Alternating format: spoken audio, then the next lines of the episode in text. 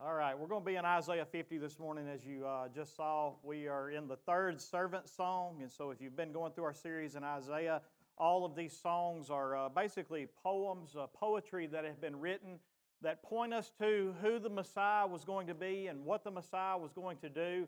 And, and we've been going through these in the hopes that we would be able to truly celebrate what Christmas means when it comes around December 25th.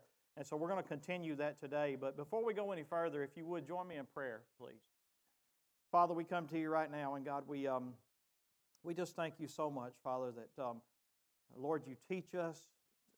Lord, we, we, we don't really have the capacity to truly understand the weight of what it means that you became a man. Lord, that you died for our sins. Uh, Father, we, we feel it, we love it, we appreciate it, but Lord, there's so much of it that we just don't grasp. And Father, I just pray this morning, God, that you would help us, Father, that you would um, just unpack more of who you are to us, of what you have done for us. And, and Father, I pray, God, that we would be able to truly celebrate you, Father, celebrate um, you coming to earth and, and giving your life a ransom for many. Father, I just pray this morning that, um, Lord, you would give me a mouth of those who are taught. Father, I pray, God, that I would be able to speak your word uh, clearly. Father, I pray that I would be able to um, uh, just be led by your Spirit, Father, Lord. I know as long as your Spirit is in charge and He is doing the work here this morning, then, uh, Lord, your will will be accomplished. And so, Father, I pray that you would do that through me this morning.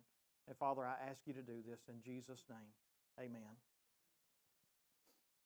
So, um, if you got an outline, they. Um, You've got my intro on it. We'll go on it here in a minute. If you didn't, there's one out front in the foyer on one of the podiums out there.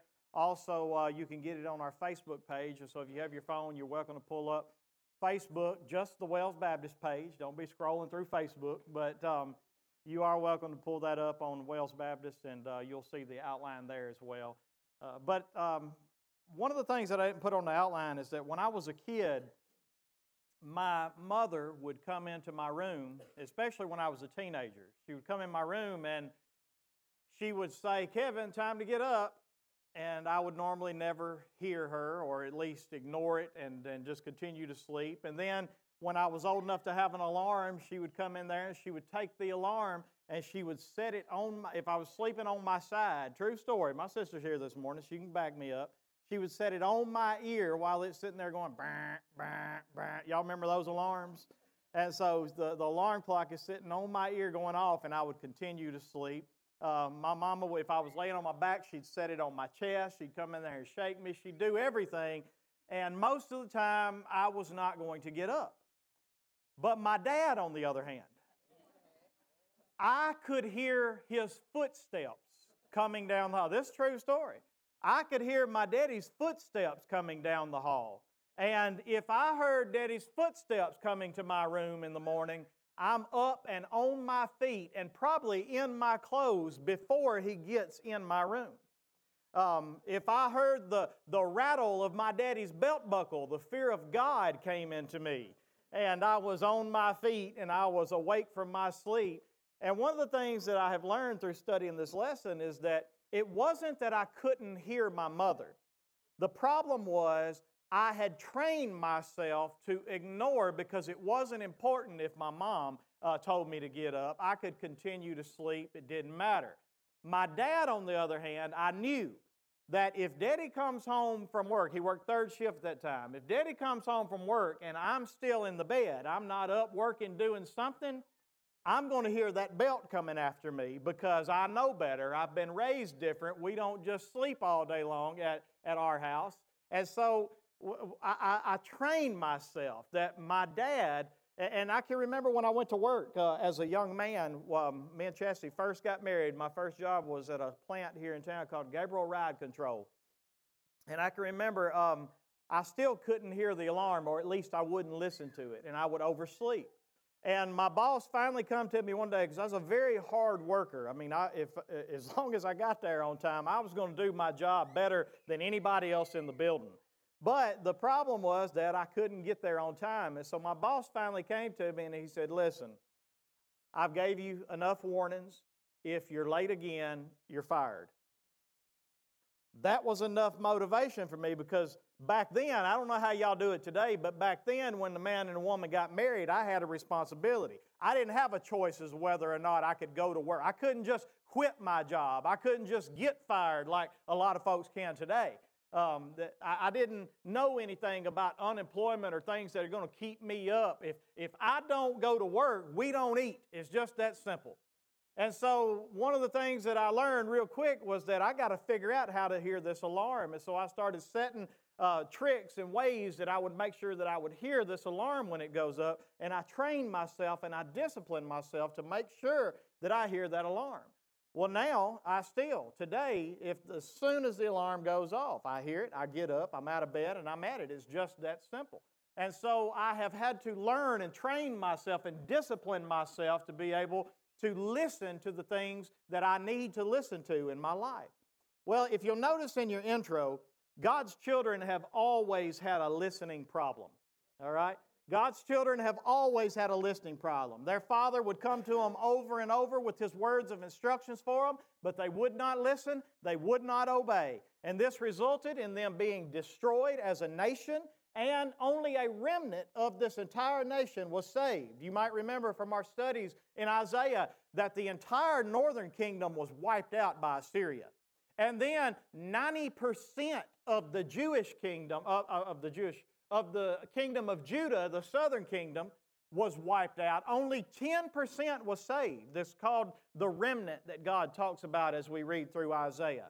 And so they were destroyed because they would not listen. Look with me, if you would, at Isaiah chapter 6, verse 9 through 10, just a few scriptures to back this up. God tells Isaiah, You go and say to this people, Keep on hearing, but do not understand. In other words, it's kind of like when I was a kid. It wasn't that I didn't hear my mother saying, Kevin, it's time to get up. It's just that I didn't have ears to hear her. I had ears to hear my dad because I knew what was coming. And so I learned how to listen to dad because of the discipline and because of the things that I suffered through his wrath, if you will. And my mom, on the other hand, was so tenderhearted and so gentle. And she was so tenderhearted and gentle that I literally felt sorry about her trying to whip me because it didn't hurt. So I'd have to muster up some tears just to try to make her feel better about whipping me. That's the, that's the way mom was growing up. But dad, on the other hand, you didn't have to muster up no tears. Tears came naturally with dad. And so here we have the nation of Israel, and God finally tells them God has been so kind, so compassionate, so good to them. They have trained themselves to not listen to Him, to not obey Him, and to not care. And so now Isaiah's job is to come to them and say this Keep on hearing, but don't understand.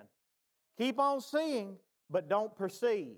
And then in verse 10, he said, Make the heart of this people dull, Isaiah. How's he going to do that? He's going to keep preaching the Word of God. And the more he says it, the more numb they get to it. The more mom came in there to tell me to get up, the more I ignored it, the more I continued to sleep, and the less I heard her over and over and over again. He said, Make the heart of this people dull, make their ears heavy, blind their eyes, lest they see with their ears and hear with their ears, and understand with their hearts and turn and be healed. Also in Psalm 81, verse 11 through 13, it says, But my people did not listen to my voice.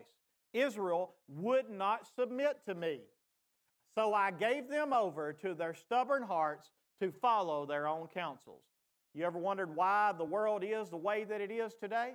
It's because you and I, as sinners, would not listen to the voice of God, and the world has been given over to our stubborn hearts and everyone does whatever is right in their own eyes. They follow their own counsel. And then look at verse 13 of Psalm 81. Oh, that my people would listen to me. So, what's the problem? We won't listen and we won't walk in the ways of God. That is the problem with the world. That is the problem with Israel. Are y'all tracking with me this morning? All right, look at Isaiah chapter 48, verse 8. You have never heard, you have never known, from of old your ear has not been opened. This is what God said to Israel through the prophets. Go with me again. I could go do this all day, but just for one more Isaiah chapter 50, verse 2. Why, when I came, he's talking to Israel here, was there no man? Why, when I called, was there no one to answer? In other words, God is speaking to his remnant, his saved 10% that have been disciplined and led into captivity because of their sin. And now he's saying to them, I came to you. I tried to warn you. I tried to correct you. I gave you my word. I showed you the way to go. Why, when I came, did nobody listen? And the problem was we have tuned our hearts and our minds to not listen to the Word of God. But look at what God's command is in Isaiah chapter 48, verse 1. And you see this in Isaiah over and over. What's the first two words? Hear this.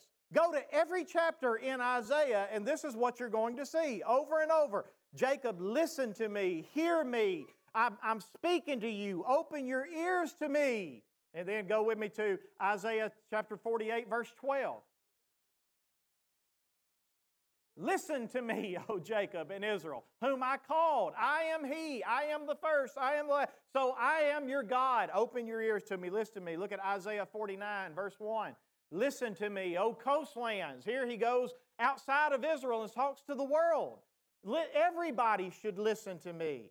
And then Isaiah chapter 51, verse 1. Listen to me, you who pursue righteousness, you who seek the Lord.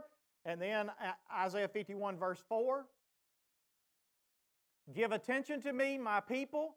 Give ear to me, my nation.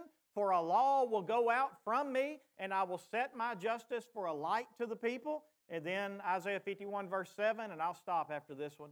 Listen to me, you who know righteousness, the people in whose heart is my law. And so, again, what's the point that I'm trying to get to this morning? We don't listen to God. And God commands us, church, listen to me. Now, in Mark chapter 4, verses 10 through 25, Jesus actually teaches his disciples the exact same lesson. He's speaking to a massive crowd of people, and basically, he's talking to them about their hearing problem. And he explains that the reason why he teaches in parables is because of the fact that only those that God is actually calling for salvation and only those that God is working in their heart and drawing to Him only those are the ones that are actually going to open their ears and hear what he has to say. And the same is true this morning. There will be many of you here this morning that you probably have already tuned me out. You're not really listening to what I have to say, and it's not even my word that I'm trying to give you, right? It's God's word. But here he says the reason I preach in parables is the same reason God told Isaiah to keep on hearing, but they're not going to hear. Keep on preaching, but they're not going to understand. But the ones that are to be saved, they're going to hear it. They're going to desire to hear more. Look at just a few of those with me. Mark chapter 4, verse 10 through 25, if you'd look at that for, for just a few minutes. Because this is important. And when he was alone, those around him with the twelve asked him about the parables. And he said to them, To you it has been given the secret of the kingdom of God. But for those outside, so here he's talking about the people that God has called, right? But the ones that God hasn't called, the ones that are outside, everything is in parables. And look what he says in verse 12. Here's why. So that, and he quotes Isaiah, so that they may indeed see, but not perceive. They may indeed hear, but not understand lest they should turn and be forgiven. In other words, if they really open their ears, if they really listen, but the problem is they have hardened their hearts against God so much, and they have decided that they don't care what God has to say so much that God said, I'm going to give you over to your counsel, I'm going to give you over the, your ways. You don't want my word? I'm not going to make you hear it. Are y'all listening to me this morning? If you want to go your way, I'm going to let you do it. And you're going to see what a world looks like when you go your way. But then God, Jesus tells a parable to help them understand why it's important that you have ears to listen. And he tells about the parable of the sower. And he says, A man went out to sow, and he's sowing seed, and some uh, fell on the path, the hardened path, and it didn't penetrate. And because it didn't penetrate, the devil came and the birds came and they snatched it away right away. And does anybody remember from the parable what is the seed? The Word of God. And so here he's saying that because you don't have ears to hear, because you don't listen, the devil is going to come and snatch this seed away from some of you. Some of you, the cares of this world are going to choke it out, and it's not going to be able to penetrate and be able to, to actually produce fruit. But some of you are actually going to have ears to hear. And when that Word of God penetrates into your heart, it's going to produce fruit for God every time. And so, what happens is, if you were to go down with me to verse um, 20, um, look with me at verse 21 through 25 of that same chapter. And he said to them, Is a lamp brought in to be put under a basket or under a bed and not on a stand? And look at verse 22. For nothing is hidden. We're still talking about the same thing, right? Nothing is hidden it's not that you can't understand the Word of God. Nothing is hidden except to be made manifest. In other words, God means for you to understand it, if you will. Nor is anything secret except to come to the light. And look what he says in verse 23. If anyone has what? Ears to what? He didn't say if anyone has ears, because guess who, guess who has ears in this building this morning? But how many of you actually have ears to hear? That's the question. And so here he's going to give a warning. If anyone has ears to hear, let him hear. What do you want us to hear, Lord? Go to verse 24 with me. And he said to them, What does he want them to hear? Pay attention to what you hear. With the measure that you use, what measure are we using? We're using a measure of how much you hear the Word of God. What kind of measure are you holding out this morning as the Word of God is preached to you? How much of it are you trying to take in? Y'all understand what he's saying? He says, For with whatever measure you use, it, and what is it? What you hear, the Word of God. It will be measured to you. So, in other words, church, y'all stay with me. If all you want to hear from the Word of God this morning is a teaspoon, and that's the measure that you use to pay attention to it, what is Jesus saying that you're going to understand? That's what you will get out of it. But if you open your ears to hear, and you will hold open your 55 gallon drum, with whatever measure you use, Jesus promises you that the knowledge of God, the Word of God, will be measured back to you. And not only that, but what else at the end there? Until it's overflowing, running out. Are y'all with me this morning? We may be here for a while. So, what kind of measure do you come into the house of God looking to hear what the Word of God says. Because if all you come in here with is a teaspoon, get ready. All you're going to leave with is a teaspoon. If you come in here with a heart that is like the hardened path and the seed falls on it and can't penetrate it, you will leave here with nothing, and the devil will snatch that word away from you. He may do it with sleep this morning. Some of y'all didn't get into bed till late last night, did you? I ain't, I got to sleep about 3 o'clock this morning, but I'm still awake. But some of you didn't get into bed late last night. You know what the devil's going to do to snatch that word away from you? He's going to sprinkle you with a little pixie dust. And before long, you're going to be gone.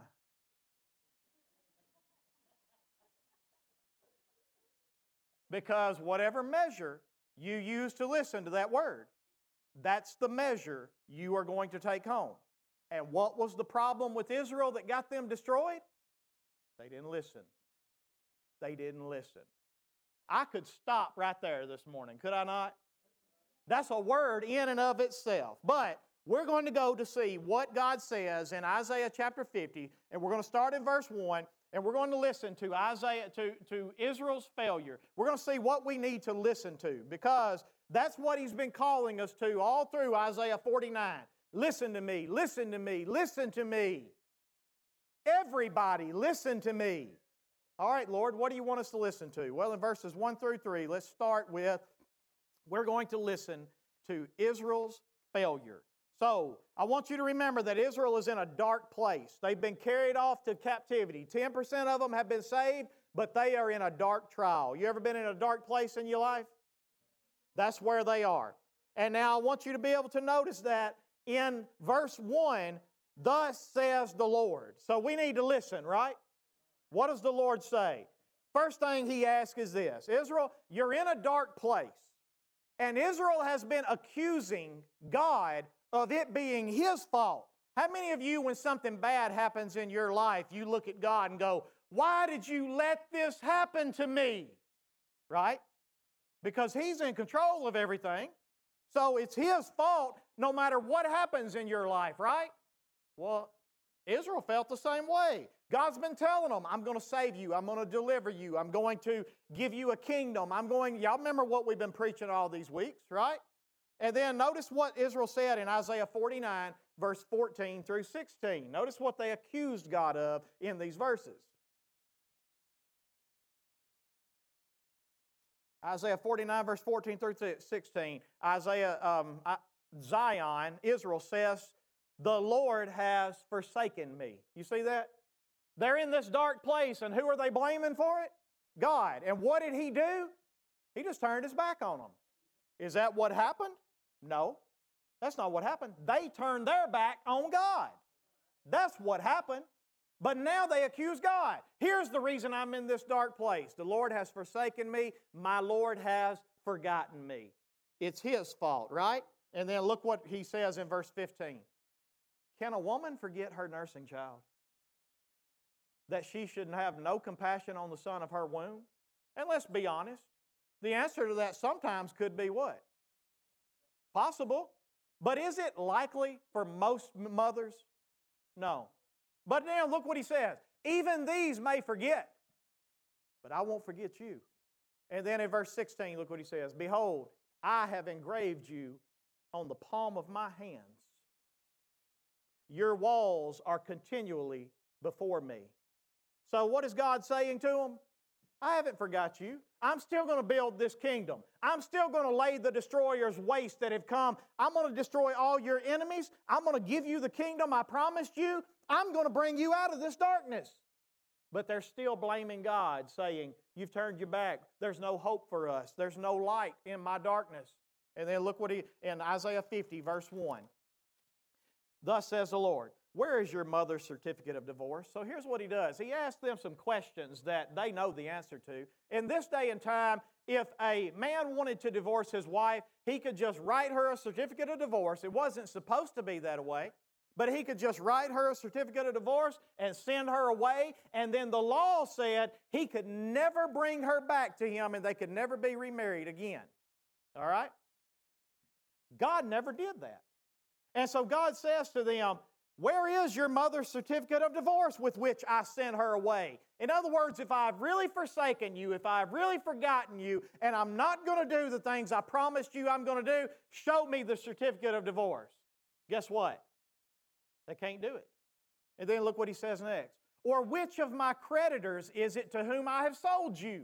Because again, in this day and time, if you owed a debt to somebody, you could actually sell yourself into their debt to work for them, or you could sell your children into the debt to work off for a period of time until that debt was paid for. And he says, To which of my creditors is it to whom I have sold you? Since it's my fault. And let me ask you a question Does God owe anybody a debt? So, what's the answer to this? There is none.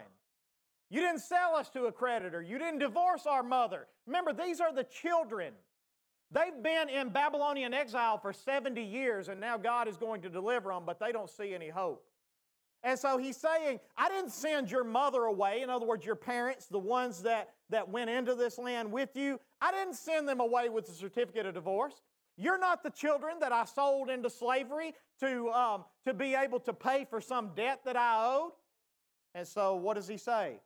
Here's what your failure was, Israel, in Isaiah 50, verse 1. Behold, for your iniquities you were sold, and for your transgressions your mother was sent away. In other words, it's because of your sin. It's because of your rebellion against God. It's because of your ways that you are in the darkness that you are in. And is that not true for each and every one of us? Now, don't get it twisted this morning. I'm not saying that just because you have a child that's sick, that you have done something specifically, that God is punishing you for this. No, the darkness in the world in general and all of it that we suffer as human beings are a result of our sins and our transgressions, and we deserve everything and more at whatever the Lord allows us to go through. That's the truth of it. And so, if you're in darkness this morning, it's not the Lord's fault, it's our fault. It's what we have done. So, we see Israel's failure right there. And then I want you to be able to notice that he has to tell them in verse 2. He says, Why, when I came, was there no man? In other words, I came to you before this darkness came, and I tried to lead you the right way. I told you I would save you. I told you that I would deliver you, and instead you ran right back to the very places that darkness is. Let me prove it to you. In Isaiah chapter 30, verse 1 through 2, look what happened here. Ah, stubborn children, declares the Lord, who carry out a plan, but not mine who make an alliance in their darkness and in their trouble, but not by my spirit, that they may add sin to sin. And look at verse 2. Who set out to go down to where? God had told them, because of your sin, the Assyrians are coming. You're going to be in darkness. Because of your sin, the Babylonians are coming. You're going to be in darkness. But I will save you if you'll trust me. And instead of trusting God, you know what they did? They went to Egypt. They said Egypt has so many horses, so many armies, so many people with bows and arrows, and they can save us from our darkness. And they said, All stubborn children, you're not following my plan. You set out and you went right back to the very darkness that I pulled you out of. Anybody ever prayed that prayer before? Lord, here I am again. Going right back to the very darkness that you've already pulled me out of. Stubborn children that won't listen to me, that won't trust me. And he says here, without asking for my direction, you did this to take refuge in the protection of Pharaoh and to seek shelter in the shadow of Egypt. And then Isaiah 31, verse 1, look what it says here. Woe to those who go down to Egypt. In other words, woe to those who do this, who don't trust God, who don't believe in God's power to save them, who don't just rely on God in your darkness and repent and turn back to Him, but you find so many other ways to get out of your darkness. He said, The problem is this Woe to those who go down to Egypt for help and rely on horses, who trust in chariots because they are many, and in horsemen because they are very strong, but do not look to the Holy One of Israel or consult the Lord. Woe to you. And so this is the failure that Isaiah, that Israel has done. They don't trust the Word of God, right? This is important because there's many of us as Christians today who do not trust the Word of God. He says here they don't trust the Word of God. They act as if God's hand is shortened and He has no power. Keep reading with me in verse 2 of Isaiah 50. He says, Is my hand shortened that it cannot redeem? He got God up here looking like a T Rex. God ain't T Rex. God got long arms, mighty arms, powerful arms. He said, My arm is not shortened that I can't redeem you, that I can't deliver you. And then look what he says next. He says, Or have I no power to deliver? Because that's what you act like whenever you go back to the darkness from which I drew you out of. And then look what he says in the end of verse 3 or verse 2. Behold, in other words, look at this. Since you seem to think I don't have no power, since you seem to think I can't deliver you from your darkness, behold, by my rebuke I dry up the sea. You ran to Egypt, but what did I do to deliver you from Egypt? I dried up the Red Sea and you walked across on dry land. You forgot about that power. Or I make the rivers a desert.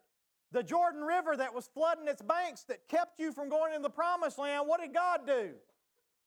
He made it into a desert. He dried it up so that a million or more walked across on dry land. And then keep going. He says, I make their fish stink for lack of water. And then he says, and die of thirst. Here he's talking about in Egypt when he, whenever he uh, killed the fish in the Nile River. And now he goes to the darkness in Egypt. In verse 3, I clothe the heavens with blackness. In other words, think back on all the things that I have proven to you that I can do to save my people. You have no reason not to put your faith and trust in me, and you have no reason not to believe my word when I tell you something. But yet you won't listen, yet you won't believe. When I come to you with warning and tell you what's going to happen, you don't believe. I tell you that judgment is coming, you don't believe. You still live as if judgment ain't coming. I tell you that you need to repent and turn back to me. You don't repent and turn back to me because you don't actually believe I'm going to do anything about it. Well, just hang on. just hang on. You'll find out soon enough. And I'll look at you and I'll say, All stubborn children. Why, when I came, was there no man?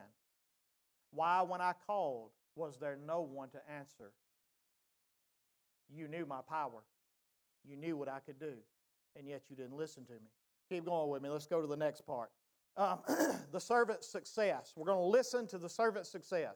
Look what um, in verse 4 he says The Lord has given me the tongue of those who are taught, that I may know how to sustain with a word him who is weary. Now, the first thing is that we need to listen to this servant.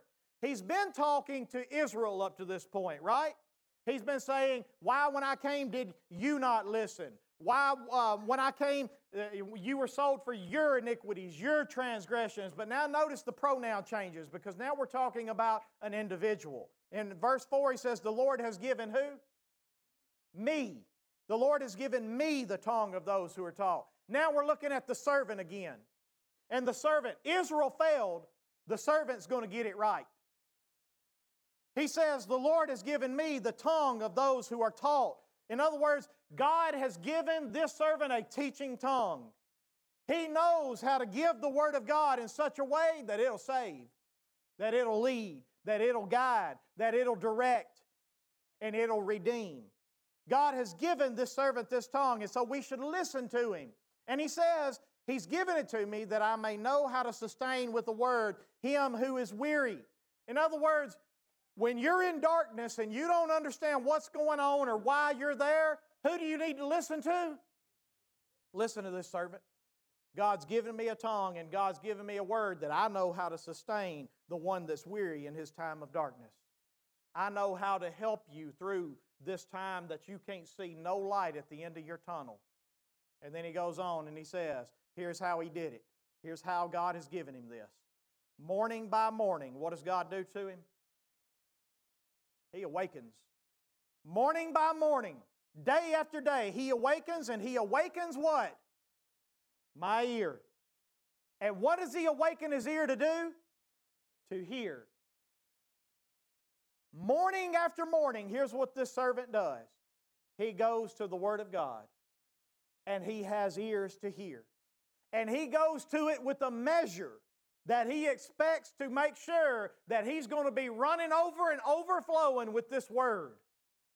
And because he does this, God has given him now a tongue to be able to teach those that are taught, that, that are in darkness, that are weary. And then notice what he says happens because of this in verse 5. He's successful because of this. The Lord God has opened my ear, and I was not rebellious. Remember, that's what Israel was, right? The servant is not. The servant is going to succeed where Israel failed. He said, The Lord has opened my ear. He's heard the Word of God. He believes the Word of God. He trusts the Word of God, and he follows the Word of God. And because of that, he says, I was not rebellious. Look what he says next. I turn not backward. This is a success story, right? I fulfilled the mission that God gave me to do because I heard the Word of God. How often did he hear it? Morning after morning, day after day, he kept going back. And then, because of that, even in the midst of his own darkness, he did not stop and he did not quit. Look at verse 6. I gave my back to those who strike it. And then he says, And I gave my cheeks to those who pull out the beard. And I don't have time to go over these scriptures this morning, but pulling out the beard was such a sign of disgrace. It was a sign of defeat. And he said, Even though I wasn't defeated, even though I wasn't disgraced, I gave my back to those who thought they defeated me. I gave my cheeks and my beard to those who pulled it out because they thought they shamed me and they disgraced me. They kept trying to accuse me of wrongdoing over and over again. And then look what happens. I hid not my face from disgrace and from spitting. Now, all these things they're trying to do, they're trying to disgrace him, but they can't do it. Why can't they do it? Because he trusts in the promises of God. What are those promises? Look at verse 7. What does this servant trust in the promise of God in his darkness? The Lord God does what? He helps me. See, some of you this morning, this may not mean much to you because you don't know what darkness is. God bless you. Uh, God bless you. I'm thankful for you. But let me tell you something. If you ever face darkness in this life, you're going to need to know with certainty that God will help you. You're going to need to cling to this promise with everything in you. You will be on your knees pleading with God to fulfill this promise in your life. God, I need you to help me. This servant, he trusts God, he follows God, he's obedient to God, and because he fulfills all of God's commands, all of God's promises are his to claim. Now, the problem with that is this you and I, how good are we at fulfilling all of God's commands and obedient to God in every way? So, you and I have no real claim to any of these promises in and of ourselves. But the servant, he does not fail in God's mission, and he follows God's word to a T. And because he fulfills it in every way, he is able to claim these promises and know that God will indeed help me. God will help me. Let's look at a few of the more promises that he claims. In verse 8, look what he says. He says, He vindicates me. Vindicate means to clear someone of blame or wrongdoing. All of this darkness that's coming against me is because somebody is accusing me of wrongdoing in some way. Don't you know that's why they beat Jesus? The Jews came to him and said, Oh, you blasphemed. But did Jesus blaspheme? No. They're trying to disgrace him. They're trying to shame him. Do you know why the majority of you as Christians are in the darkness that you're in? It's because you have an adversary that stands before your Father right now and says, He only loves you because you did this for him. But I bet if you let me touch his family, he'll turn on you. He'll curse you to your face. He accuses you day and night, and he tries to prove you to be wrong in some way.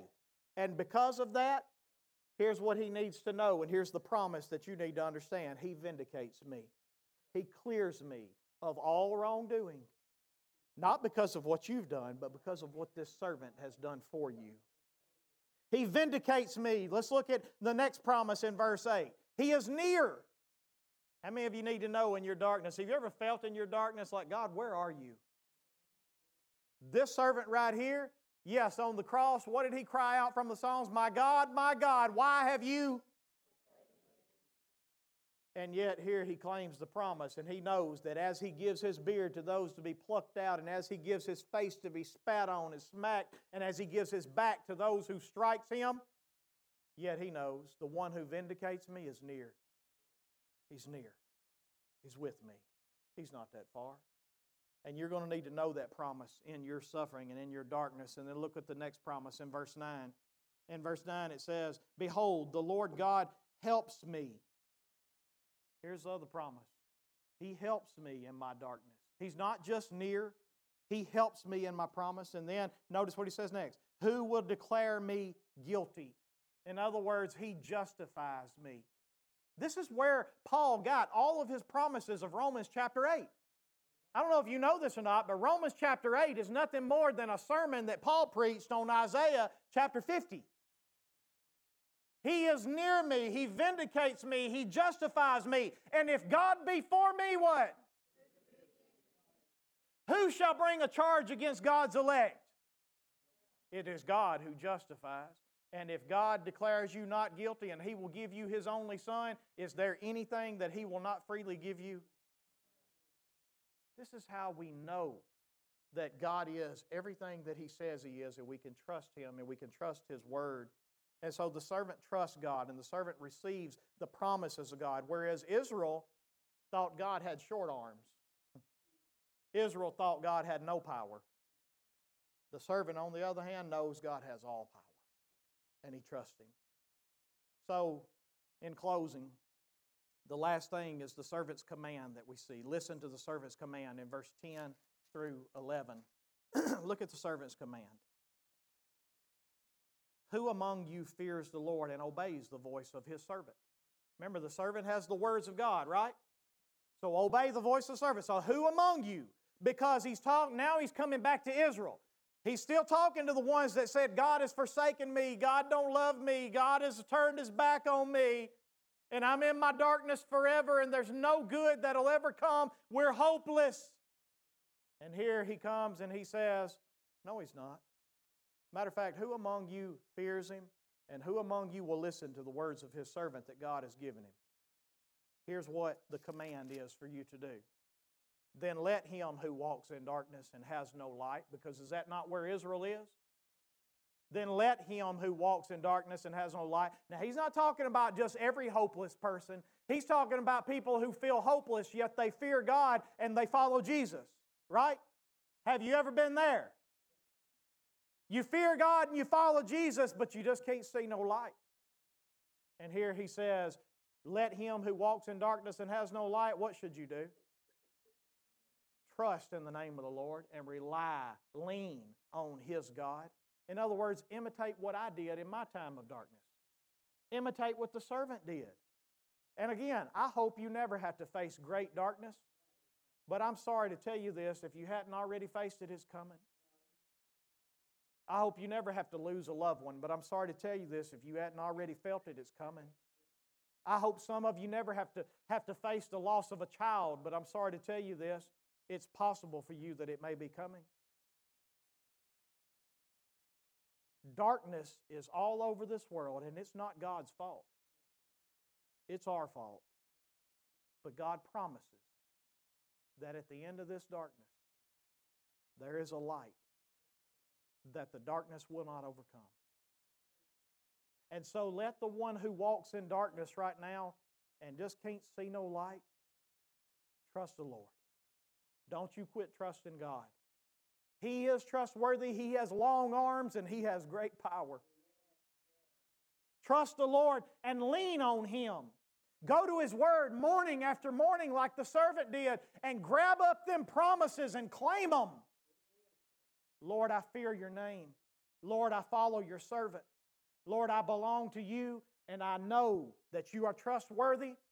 And I claim these promises not because I have done anything, but because the servant has done everything for me. And so we trust the servant. But then look what the other outcome is in verse 11. Behold, all you who kindle a fire in other words, they're in darkness too, right? But instead of relying on the Lord and trusting on God and putting their hope and looking forward to Him, instead of that, what do they do in the darkness? They try to kindle their own fire. They go to Egypt. They go back to darkness. They go back to their alcohol. They go back to their, to their dope. They go back to all the things that are the darkness that God brought them out of, and they try to kindle their own fire. Y'all stay with me. They try to kindle their own fire. And when they do that, look what happens. They try to equip themselves with burning torches. Here's what he tells them to do. Here's the servant's command for you Go ahead and walk by the light of your fire and by the torches that you have kindled, because this you have from my hand. But here's going to be the result. And what is it? You shall lie down in torment. There's only two choices. Only two choices in how you respond to darkness in this world. You can either believe that God has forsaken you, that it's all God's fault, and that there is no hope for you, that there is no light at the end of the tunnel. Or you can look at what the servant has done for you. And you can trust that the Lord God is near. You can trust that the Lord God will save you. You can trust that the Lord God will help you. And you can trust that He is worthy to lean on through all of the trials and troubles of this world. And whatever the devil wants to throw at you, He will help you get through it. In closing, you have this on your guide. the servant of God has come and he has fulfilled all the uh, God's requirements for all of mankind. He died unjustly to pay for our transgressions and save us. And now the question is, will you believe it and will you confess it? If you will, then righteousness is yours by grace alone, through faith alone, in Christ alone, and in all God's promises are His, and they are all yours through Christ Jesus. Can I give you one more scripture before I close? Romans chapter 10. I think it is verse 4, maybe. yes. For Christ is the end of what? The law for righteousness. Remember, all of Israel, the old covenant, their requirement was to follow the do's and don'ts, right? But Christ is the end of the law for righteousness to everyone who believes. Why? Because Christ has fulfilled it. Christ pleased God in it. He has fulfilled it to the T. But look at what verse 5 says. For Moses writes about the righteousness that is based on the law, that the person who does the commandments shall live by them. That's how you get life, is by doing the commandments. But look what he says in verse 6. But the righteousness that is based on faith says, Do not say in your heart, Who will ascend into heaven? In other words, don't say that you're because this is what Moses told, the, told them when he gave them the law. He said, Don't say in your heart, How am I going to get the Word of God so that I can follow it? I don't know what it is. He says, Yes, you do. I just gave it to you. And here he says the same thing. Now, the law that God has given you, the righteousness based on faith, don't say in your heart who's going to go get it from God. No, it's near you. Don't say who's going to bring Christ down. And then look at verse 7. Or who's going to descend into the abyss? That is to bring Christ up from the dead. In other words, it's so far away. But what does it say? The word is what? It's near you. It's in your mouth and it's in your heart. You want life, you want righteousness, you want to follow the Lord, the word is in your mouth. It's near you. And what is the word? It's a word of faith that they proclaim. Look at verse 9. Because here's the, here's the command of the servant for you this morning if you confess with your mouth that Jesus is Adonai, that He is Lord. In other words, He is the sovereign ruler. And why is He? Because He got all the blessings that Israel was supposed to get to follow the law. He is the King of all kings. He is the one that gets the promised land. He is the one that reigns over the promised land. He is the one that God is with and God helps and God gives all His power to. So he says, if you will confess that with your mouth, that Jesus is Lord, and you will believe in your heart that God raised him from the dead, guess what the promise of God for following this law is? You will be saved. All the promises of God belong to Jesus because he fulfilled the law. And all those promises will belong to all those who are in Jesus and confess him as Lord, and you will be saved. And so, if you've got your outline, my questions that I close with this morning what promises from God's Word do you need to believe in this morning?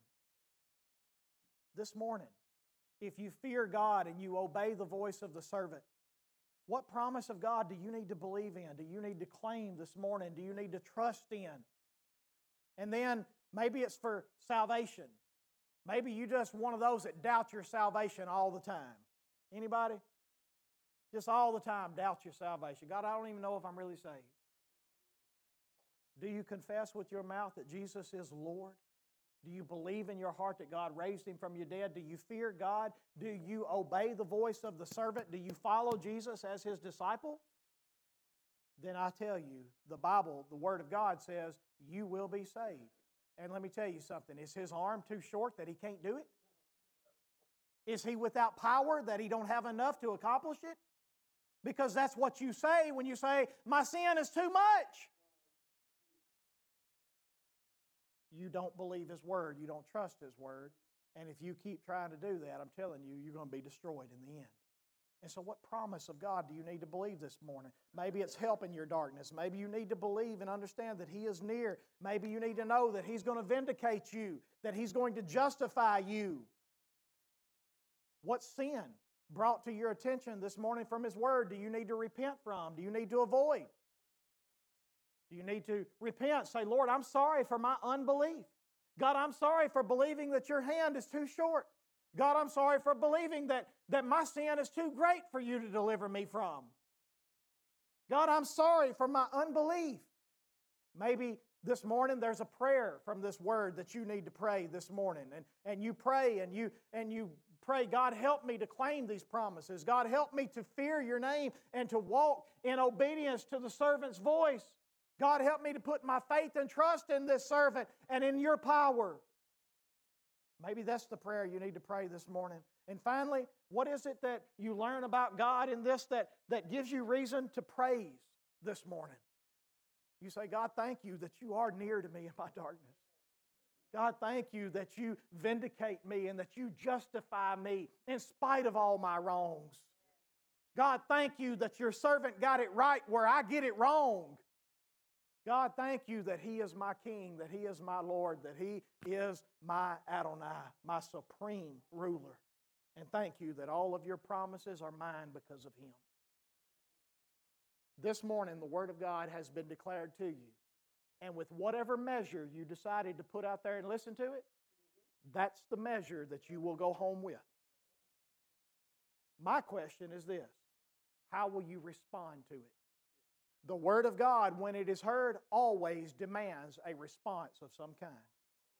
How do you respond to this Word this morning? Is there a promise you need to claim in your life? Is there a prayer you need to pray? Is there a sin you need to avoid? Is there a praise that you need to praise this morning because of what God has spoke to you in His Word? Whatever it is that He has said, now is your time to respond. So if you would stand this morning, because I'm about out of voice.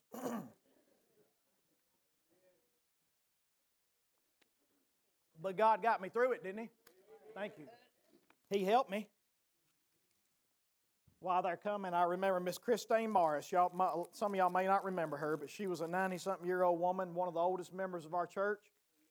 She fell one night at her house, laid there all night long, couldn't get up. Finally, somebody came by and saw the light on, and they said, um, That's not right. Ms. Morris don't usually leave that light on, and they stopped and they found her laying in the floor and they helped her up. I came and seen her that day, and uh, or that next day when she got home from the hospital, and I came in there. I said, "Mars, Miss Miss Christine, you you laid there all night long." I said, "That just I it just broke my heart to think about her laying there all night long." She said, "It wasn't that bad."